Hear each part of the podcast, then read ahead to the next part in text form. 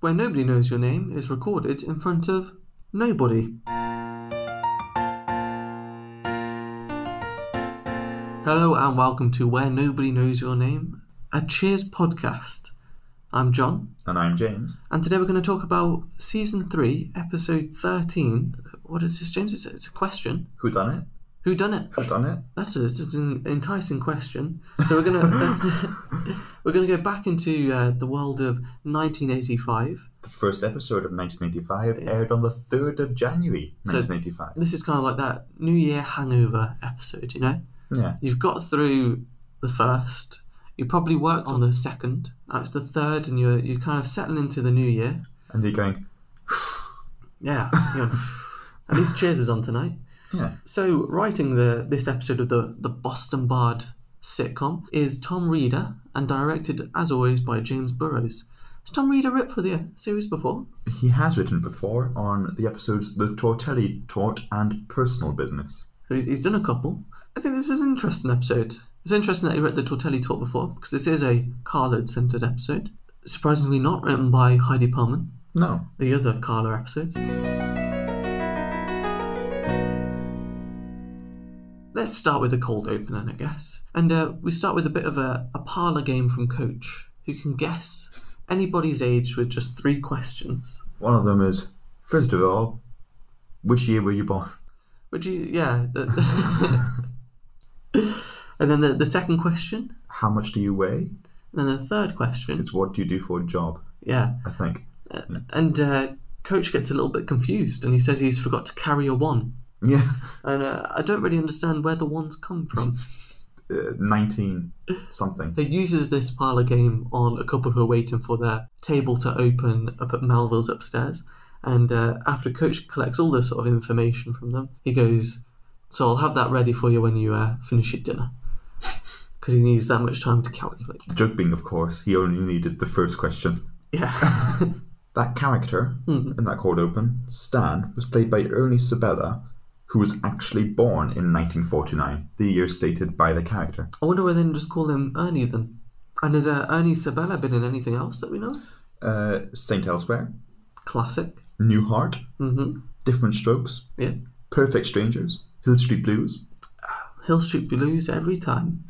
Married with Children, Saved by the Bell, and many others. However, since 1994, his roles has predominantly been Pumbaa, reprising his role from the motion picture The Lion King.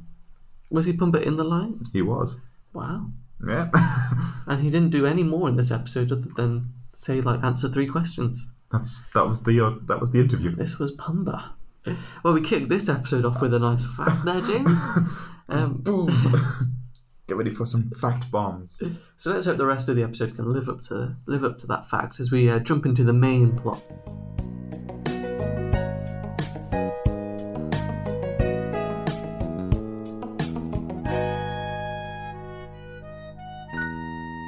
and we find Fraser and Diane bringing their good friend, Dr. Bennett Ludlow, into the bar to uh, have a drink. This character was played by James Cameron. He also appeared in Starsky and Hutch, The Waltons, The Bionic Woman, Hawaii Five O, The Jeffersons, Dallas, Family Ties, Sam's Son, Moonlighting, Magnum PI, The Larry Sanders Show, and many others.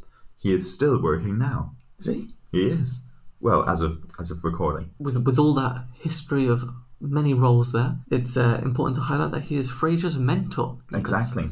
and it's someone who Fraser looks up to with a lot of high regard. That kind of establishes their friendship. Fraser s- sees it quite hard to look past this kind of mentor role. I'm sorry. It- It's just that I turn to jelly when I'm in the presence of my mentor, Dr. Bennett Ludlow. Fraser, this attitude of yours was perfectly all right when you were in my graduate program, but we are peers now. Did you hear that, Diane? Peers. Ludlow, get us some brandies. No, no, no. I'm just kidding. I'll get them. They're hitting the town with uh, Fraser and Diane, and Dr. Bennett's kind of, he's fine with it, but he's got eyes on another. we skipped over a little bit Hmm. where they're a bit embarrassed by Bennett Ludlow because they hold him in such high regard Oh, yeah, of course. that like the, and this is how this is how he meets the other because he comes in and he's got a bit of bit of a snack on his tie which he left Yeah, he's got, got some crumbs, bit of sauce. Bit of bit of sauce. Upon learning that it was beef Wellington, Norm goes, well, "Show me that tie." It's, it's, it becomes quite a big sort of topic amongst the sort of Cheers regulars of how to Dispose. how to like yeah how to get this rid of this tie. Just don't say there's a spot on your tie to a man the stature of Dr. Bennett Ludlow. Cl- Cliff and Norm have quite an obvious chat where they sort of follow him around the bar to the phone booth and it's just like having ca- casual conversation about um, ties. Oh, yeah, St. Anne. Uh, yeah, You uh, seem to have a spot there on your tie. Right. so I do, so I do. Thank you, Cliffy, for pointing that out. You know, if, if more people were as conscientious as you are, I think we could wipe out social embarrassment in our time. Well, yeah, don't thank me now. I'm a periodic uh, tie checks are the duty of every American citizen. What everyone has missed is uh, whilst they're all discussing possible ways to tell him, Carla quite casually walks over to him and calls him out for it. Hey, Pigpen! What's that thing? What are you trying to catch pigeons? Ew. Thank you very much. I don't mention it. I like a man who wears his dinner with pride. I'm not sure if this is because of the, the period and when it's written, but for, for me personally, if someone had a stain on their tie, maybe this is a class thing as well, if someone had a stain on their tie, I don't think I'd call them out or really bother. Just leave them. Yeah, I'd kind of be like, eh. Do you know what I mean? Just be like, "Oh, there's the stones." It, it was made as quite a big deal Mm. of how to approach it, and I, I don't know, personally, I'm just like, just, Just get rid of the tie. well, Oh, for just me, go. Oh, for me, I'm kind of like, it'll probably come off eventually. If not, they'll, they'll wash off, and it's, you know, it's not a big wash deal. the tie. Yeah, Not a big deal. yeah. but for like everyone to, Frasier. everyone to feel so so like uh, how are we going to solve this big problem It's a very different time in 1985. it just seemed like a really big issue that i was kind of like i don't quite understand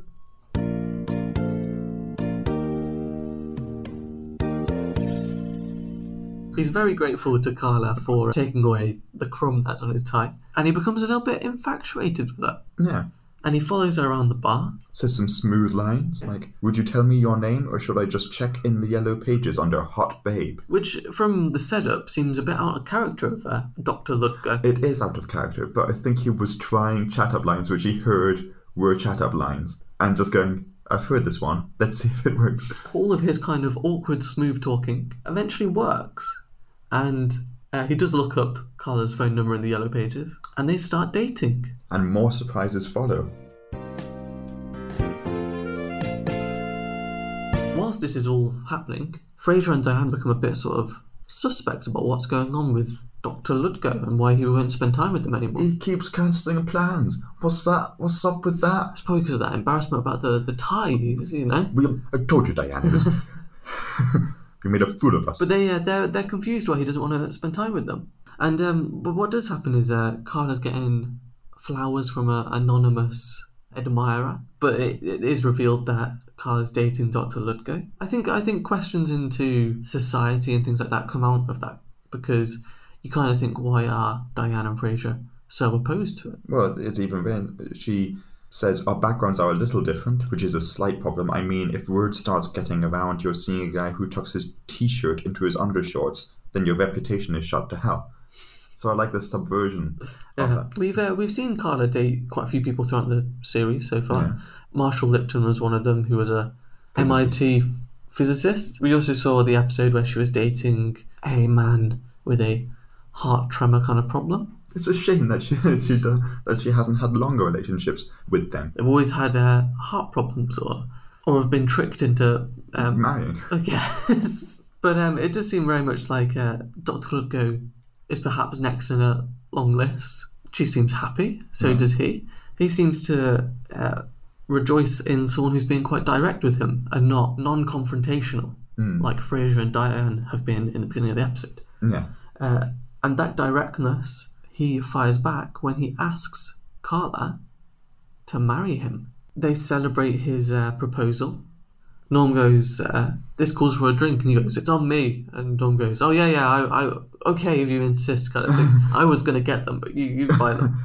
but then Dr. Ludgo realizes that Carla never said yes. Oh. She does, however, sulk away into the side room where Diane goes to meet her. Carla?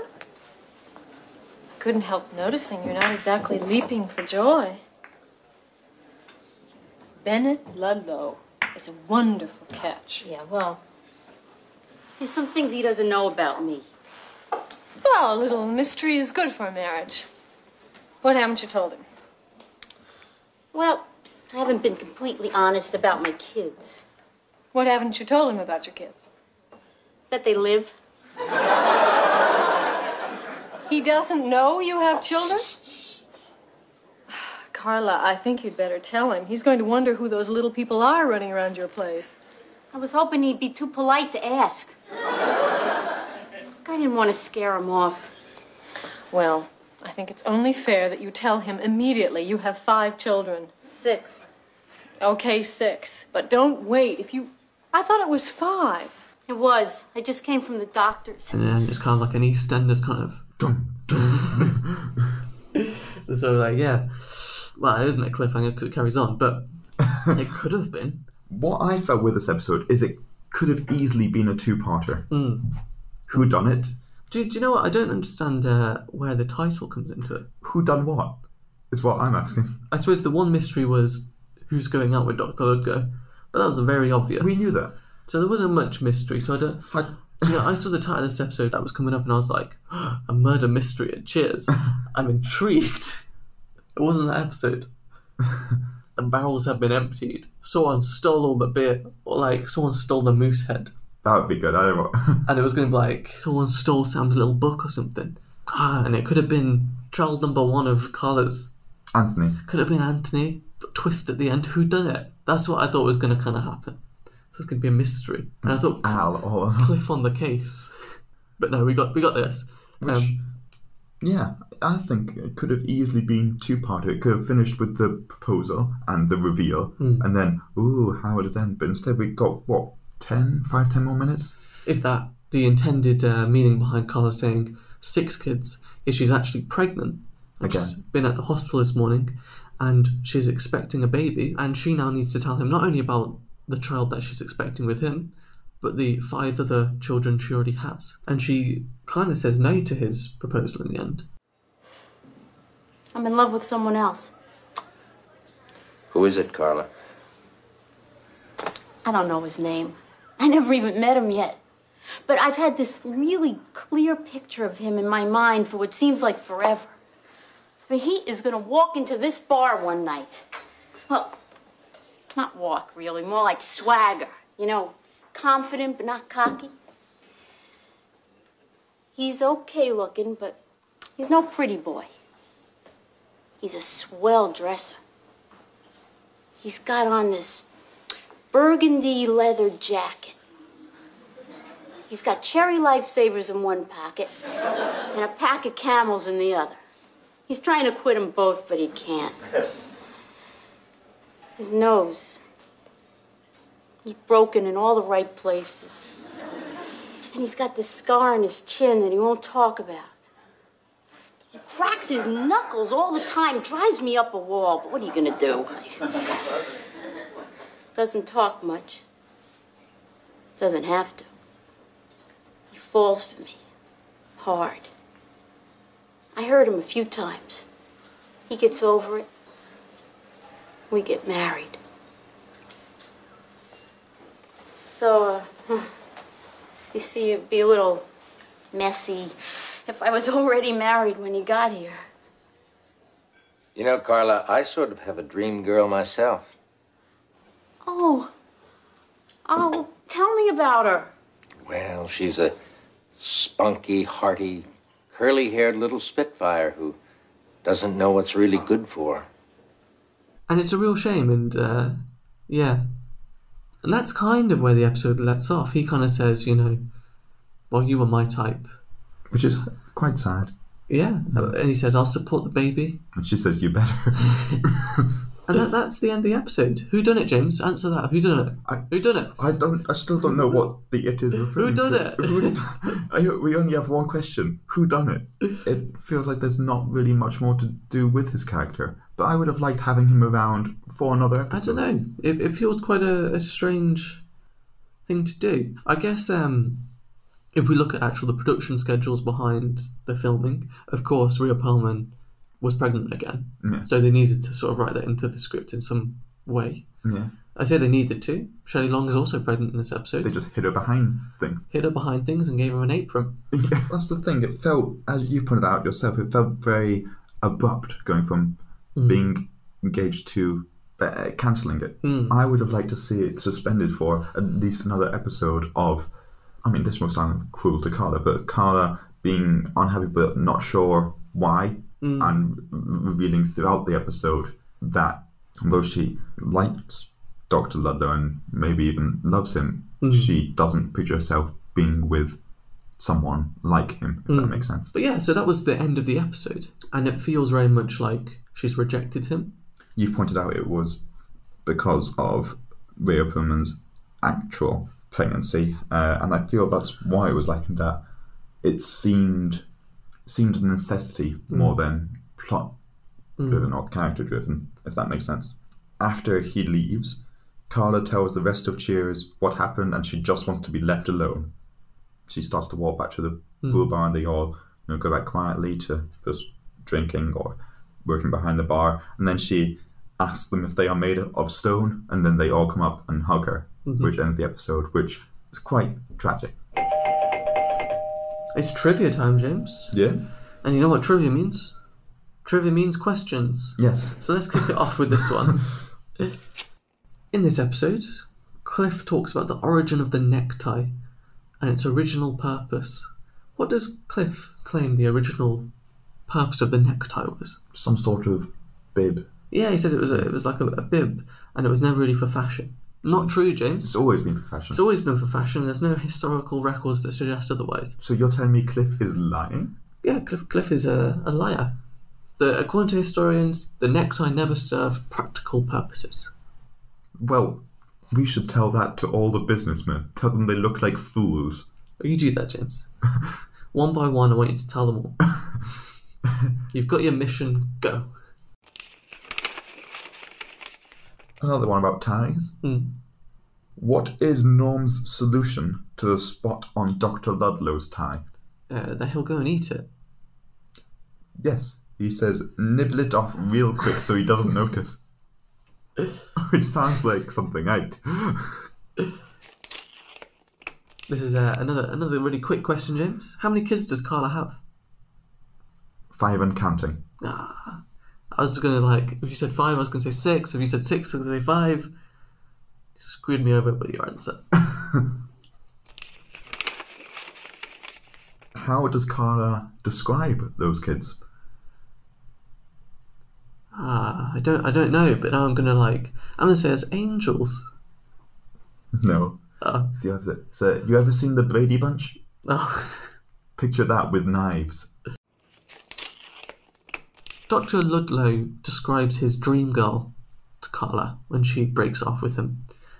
What are some words that he uses to describe his dream girl? Spunky, Yep, curly haired, yep. fiery is that one? He says a little curly haired little spitfire. Uh, He says hearty, and he says, who doesn't know what's really good for her. Yeah. he's talking about Kana, right? Yeah, he's talking about Carla. yeah. Had a bit of levity. This might be our house special. Okay. What does Norm say is the Hungry Heifer special chicken dinner? Oh. I don't know, but if it's anything like the surf and turf, it's going to be a subversion of what it should be. So chicken might be like Uh, a bowl of pellets and a handful of grain. House special chicken dinner. So I assume it's dinner for chicken. pellets and some grains. Delicious. Hmm. Bowl of pellets, handful of grain. Ooh, a lovely house special. Nom nom nom. Yeah, well, well, we'll, we'll see about that. I'm not sure if I'll be toasting that at the end. That's the last call at the bar, James. Have you enjoyed today's today's serving of an episode? I have. I I just expected it to be more drawn out the story. It was uh, it was fine, you know. Wasn't my favourite episode. It's also not a bad one. It's just very compact. You know, a lot of the episode titles they, they do a lot of they do half the selling of the episode, you know. And Who Done It set up a lot more than than I got. Yeah. And I was looking forward to it. I thought it was going to be a Cluedo esque mystery. That is there a Cheers Cluedo? Because you've got different rooms. Oh, well, you've got three rooms. Mm. You've got bathroom, Sam's office, other bathroom, back room. back room, wine cellar, main area, Melville's, stairwell. I don't believe there is a Cheers Cluedo from my research. Well, that is disappointing. I'm going to pitch it. Yeah, I thought it was going to be a Cluedo esque kind of mystery. Which would have been fantastic. Who done it? I hope they do that at some point. That'd be such a good episode. That Sorry, Tom. that was that was the episode I wanted. This one was fine. It's a shame Doctor Lugo, by the sounds of it, won't be sticking around. I said his name wrong. I think I've said his name wrong a few times through this podcast. We know who he is. I'm just apologising to the listener, James. but Dr. Ludlow, uh, it's a shame he's not sticking around. Yeah. Because he seemed like a fun character. We'll raise our glasses or our bowls of pellets and corn. One to Mr. Pig, who actually appears in this episode. Mr. Pig? They call him Mr. Pig. Who's Mr. Pig? Ernie Sabella. Ah, We've talked about it before. hmm. They call him Mr. Tibbs, Lion King. Now I've got the actual guy. Oh, it's- I was trying to make the connections there. So we'll raise our pellets to him. We'll close it by asking the question, who done it? Thank you for listening to When Nobody Knows Your Name. This has been a uh, Cheers podcast. Who done it, James? Who done it?